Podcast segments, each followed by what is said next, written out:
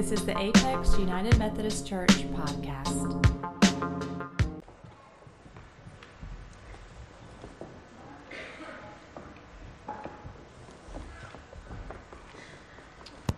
So, good morning.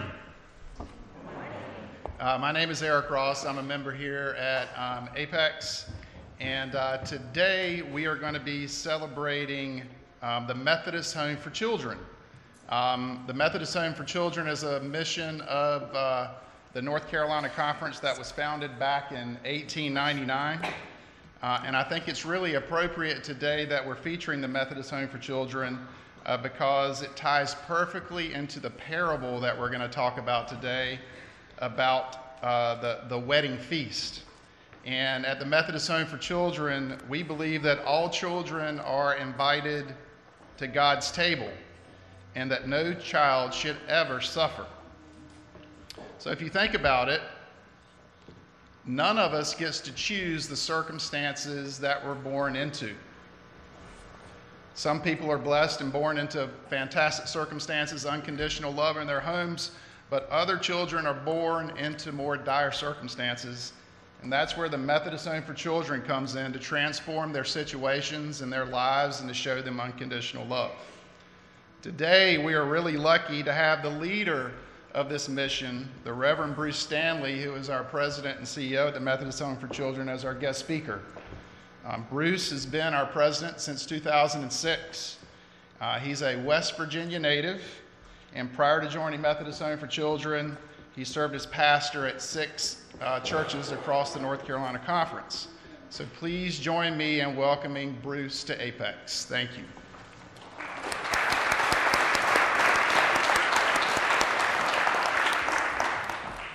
Boys and girls, we're so pleased to have somebody that loves and cares about children, uh, like Pastor Bruce, who's going to speak to us um, while you all are in children's time this morning. But I want you to remember this week, wherever you go, that Jesus loves you, okay? Let's pray together. And if you'll repeat after me Dear Jesus, thank you for your love. And thank you that we are your children.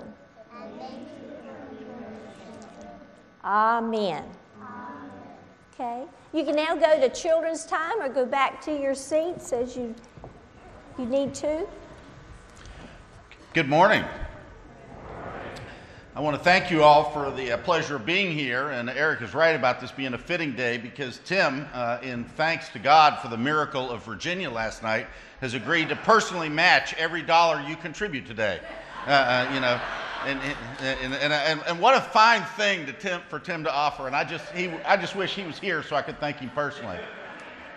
Also, want to thank uh, a couple of Methodist Home for Children's heroes. Uh, Jim uh, and Sally Williford are seated here, and Jim was our CFO for many years, and Sally has worked uh, for us in a variety of ways through the years, though we weren't the principal place uh, in, in, which she applied her talent and skills as a nurse. She has uh, intersected with us many times, and we thank you both for, for that. And also Catherine Hutchins, who's our Director of Early Childhood Services. And Catherine is an absolutely outstanding and awesome uh, visionary leader. And she also happens to be an excellent supervisor uh, because one of my children, Allie Heathcote, is a teacher for her. And, um, and I, I, can't tell you how much it warms my heart to know uh, each and every day that my daughter's professional and spiritual life is so well attended to. Uh, Methodist Home for Children serves, uh, in this year, we're going to serve about 1,500 children, youth, and their families. And we work uh, all across the state and we'll actually serve someone from every county, though we are much more heavily concentrated here in the east within the bounds of the North Carolina Conference. Uh, we have 12 residential facilities. Uh, we are soon to have two uh, early childhood programs. We do foster care, therapeutic foster care, we do adoptions. Uh, we celebrated three adoptions at the Pitt County Courthouse a week ago on Friday. We also do work in home with family preservation, family reunification. Uh, to do all of this wonderful work, we need some things from you by way of partnership, since this is our Methodist Home for Children. First thing we need is that we need for you to pray for us. Uh, the needs of these young people, when they come into our care at intake, are, are often daunting. The demands that are placed upon the families who open their homes, upon the clinical staff, and those who are there uh, doing direct care in the group facilities, uh, those demands are profound. And without the power of the Holy Spirit, we can't be sustained. So please don't neglect to pray for us. We also need for you to be a witness. Most of what we do is done behind closed doors. It's out of a sense of propriety and, uh, of course, also observance of HIPAA regulations. For want of a better term, these children are not ours, though we think of them as such, but they're in the care of the court system, mental health, or DSS. And so we aren't able easily to disclose identities and to narrate the ways in which their lives and their stories connect with you and, and with the stories in Scripture. So I'm going to challenge you to visit our website and learn more about that. And I'm going to challenge you to speak up and be an advocate and a voice. If you want to know something specific you can do right now, last time I looked, the legislature was meeting uh, on Jones Street in Raleigh. Foster care rates have not increased for 12 years, nor have the rates for the uh, NC pre K program. And we need to have rate adjustments for both of those. We got something from our member association benchmarks, and it's us and the Children's Home Society and Baptist Children's Homes and others who do this ministry that said that the average cost to board a dog in Wake County is $35 a day. And the rate that's being paid now to uh, foster parents uh, for a day is $18. Uh, that's not exactly half, but that's close enough to give us all uh, pause and discomfort. So we need you to be a witness and to speak up. We also need continued financial support. This congregation is one that has been awesome for Methodist Home through the years and we thank you for that. At the beginning of uh, every year, to cover the true cost of care for those about 1,500 children, youth, and families, we have to raise about that same amount of money for each one of those family units. And without you, peanut butter does not go all the way across the bread. Uh, and there are many in this church uh, whom God has blessed, and you can see that by looking at these beautiful faces. And uh, you're wonderfully accomplished. And some of you are already writing us a check for 1K for one kid, uh, as we call the program that we began to market that funding gap. And God bless you, and may your tribe increase. There are others part of this church who have that desire in their heart, but the capacity is just not there in the bank account. And so it is that you've gone together with special offerings in UMW, UM Men, Youth Group, other places, and we thank you uh, for what you have done and for what you are about to do. And now I want to turn our attention to the reading of God's Word as it's found here in the 22nd chapter of uh, Matthew's Gospel.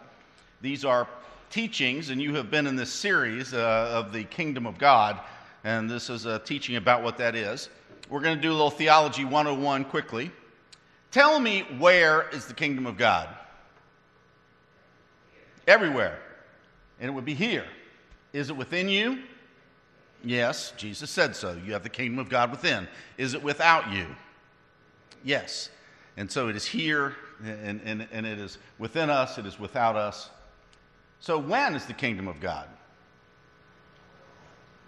Somebody said always. What are we going to celebrate on Easter? Resurrection, and that occurred when? Yeah, in the past. Uh, and, and, and we believe that uh, the kingdom of God is accessible to us, if not fully and completely, then we get sign, token, and foretaste here in the present. And I'm sure hoping that there's a kingdom of God in the future, because last time I looked in the mirror, and I really try not to do that very often, uh, I am older than I used to be.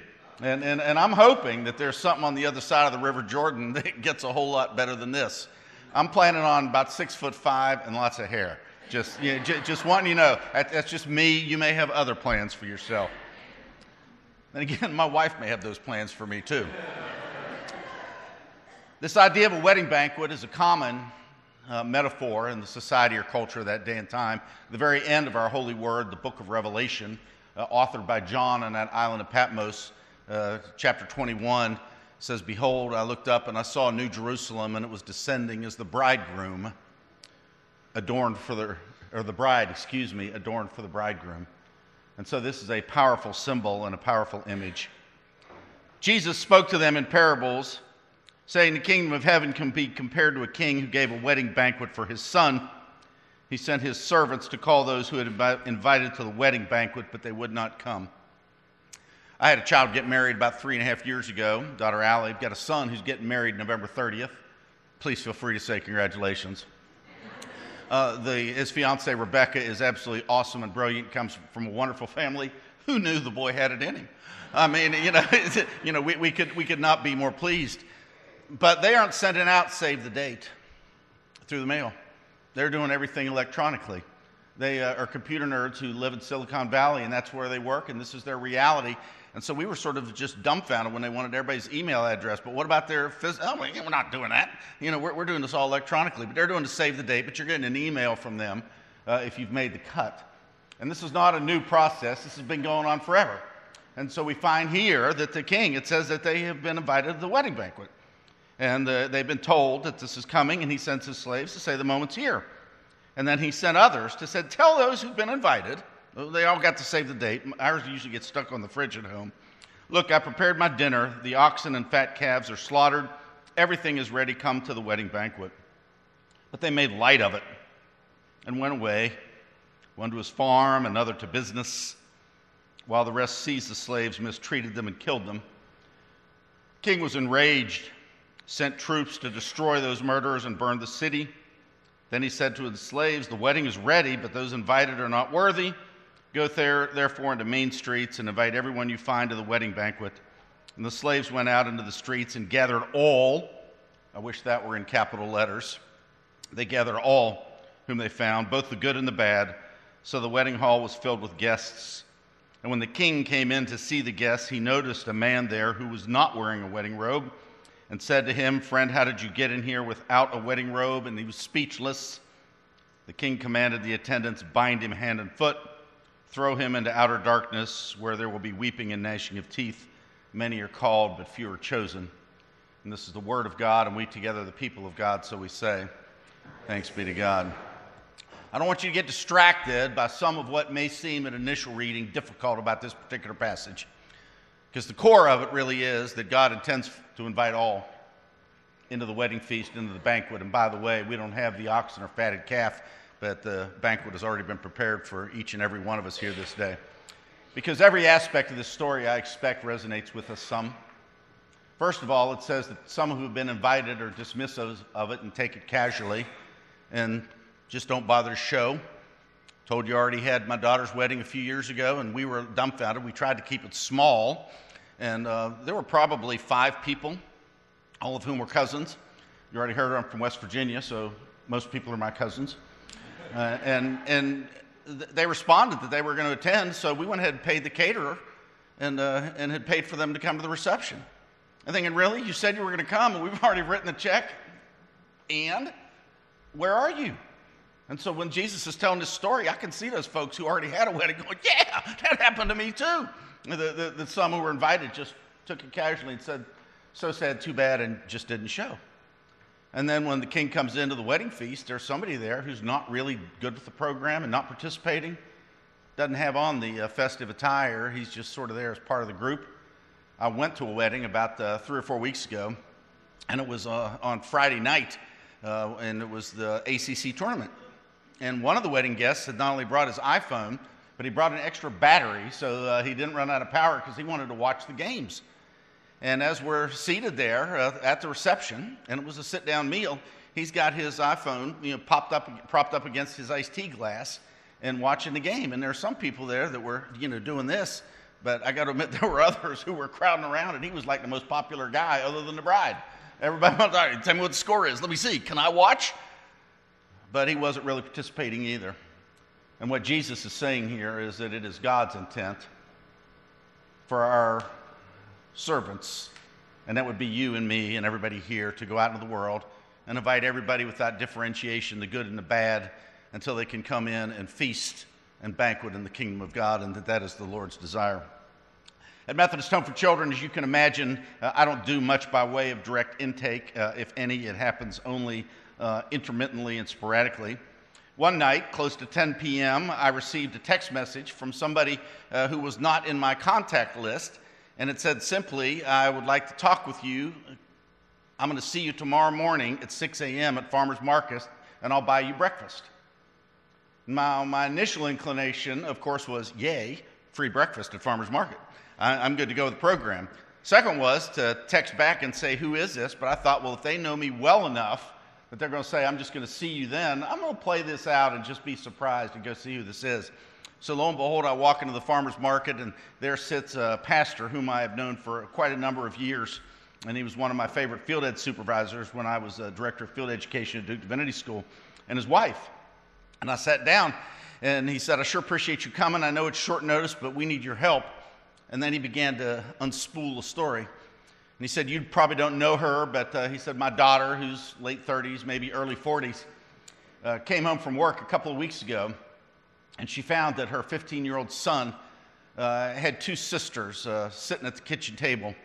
She said, I didn't know that my son knew how to cook, but he had prepared about everything there was in the house for them to eat. And, he said, and she said, I was shocked that uh, such wee little skinny things could put that much food away. And she said, when I got my son off to the side and asked him who they were, he said he didn't really know them.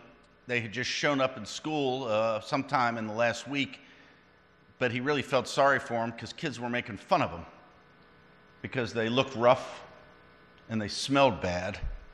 And I, he said, I asked him where they were from, and they told me they were homeless and had nowhere to go. And he said, I didn't know what to do, Mom, but I knew you would want me to bring them home. And she was not sure what to do. So she did the thing that most of us in a moment of confusion would do. She went to Target.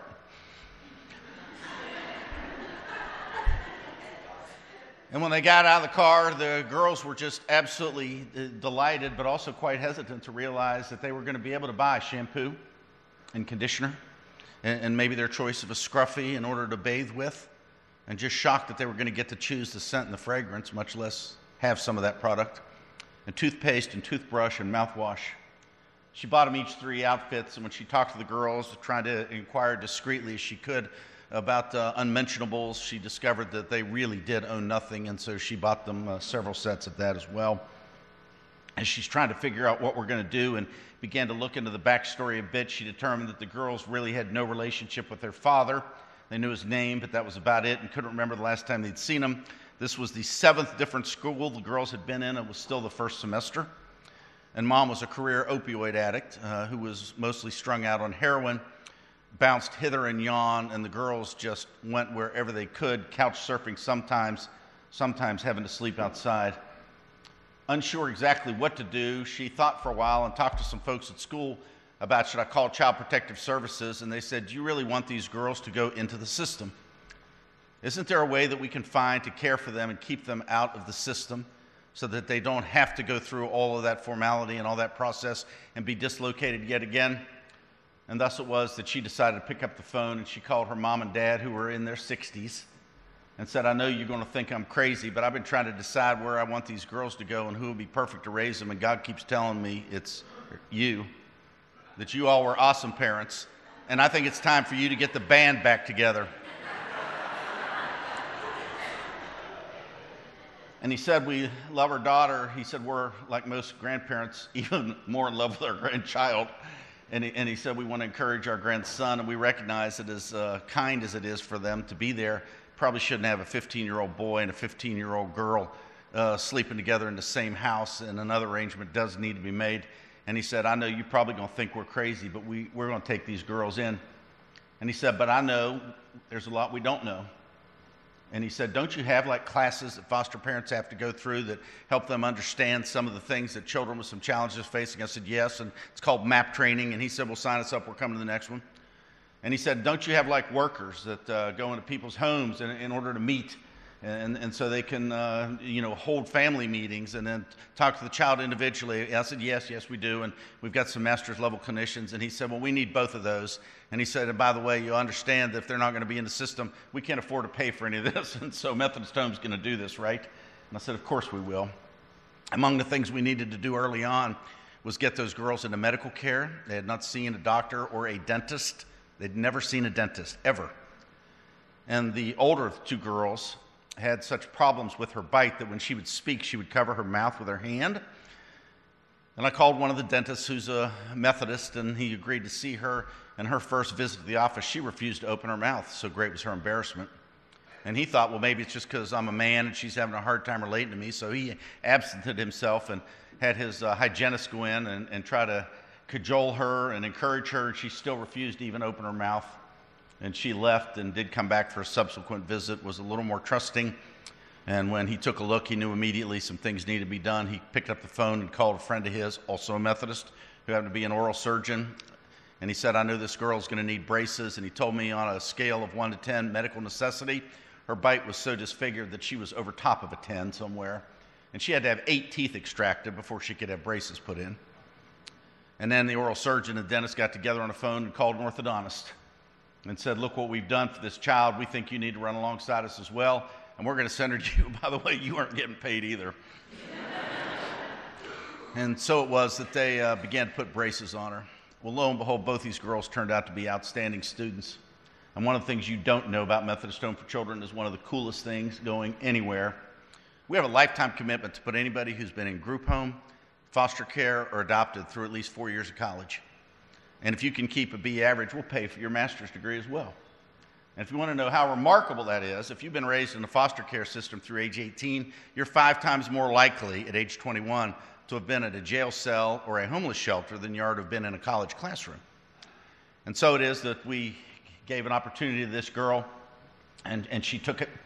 Uh, her mom and dad, as I'm calling them, of course, were encouraging her to go, trying to you know, put some air in her wings and go. And I know my children, when it came time for them to go to college, couldn't get out of there quickly enough. Uh, you know, the day we drop them off at college, it's like goodbye, and, and they're, you know, pushing us back out the door. But the uh, older of the two said, I don't want to leave. Are you kidding me? I've just now found home. I've never had home before. I'm not going somewhere else.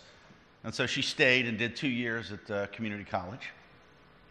Each summer, we do a banquet and a celebration of our education program. We have people who are uh, midstream come with those who are graduated and hear words of encouragement, and then all the new people. And we invite people to introduce themselves. And it's fascinating to me that we plan a program, and the Holy Spirit gets in our midst and decides it's time for church to happen.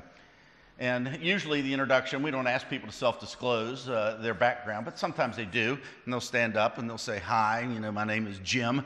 And um, uh, at age 15, I had multiple felonies, and I went to the Wayne County Multipurpose Home. And, and after that, I went to foster care, and here's my foster parents, and aren't they great? And by the way, I'm going to um, Wake Tech in the fall. And thank you all. I really appreciate this. And as we're going around doing the introductions, it comes this uh, young woman's time.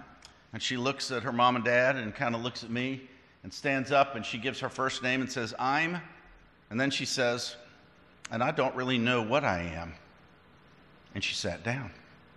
And I thought, oh my goodness, that was the word of God being spoken into our midst. She was telling the gospel truth. She really still does not yet know what I am. Well, that girl went off to community college and got straight A's on the strength of that, she was accepted into a four year college and she is uh, going to finish her junior year. Next Monday night, uh, I have been invited, and I'm going to represent all of you, but I've been invited as she is going to be in, in, um, inducted into the National uh, School of Psychology Honor Society. And since she has been in school, she has not gotten less than a 95 on any test. And I promise you that was not true for me. Uh, and I'm not even going to ask you to raise your hand if it wasn't true for you, because I know the case of that. And when she says she doesn't know who, who, I am a few years ago, she knows clearly who she is. And the reason she's a psychology major is she didn't want anybody else to have to suffer the way she did. She wants to dedicate her life to helping those who might have been in difficult circumstances as she was be able to prosper and to succeed. And her mom and dad will be there, and I'll be there. Her birth mother won't be. She died from a heroin overdose when the girl was a senior in college, or I mean, a senior in high school. And uh, the two girls are really being raised by the only ones whom they know and whom they love.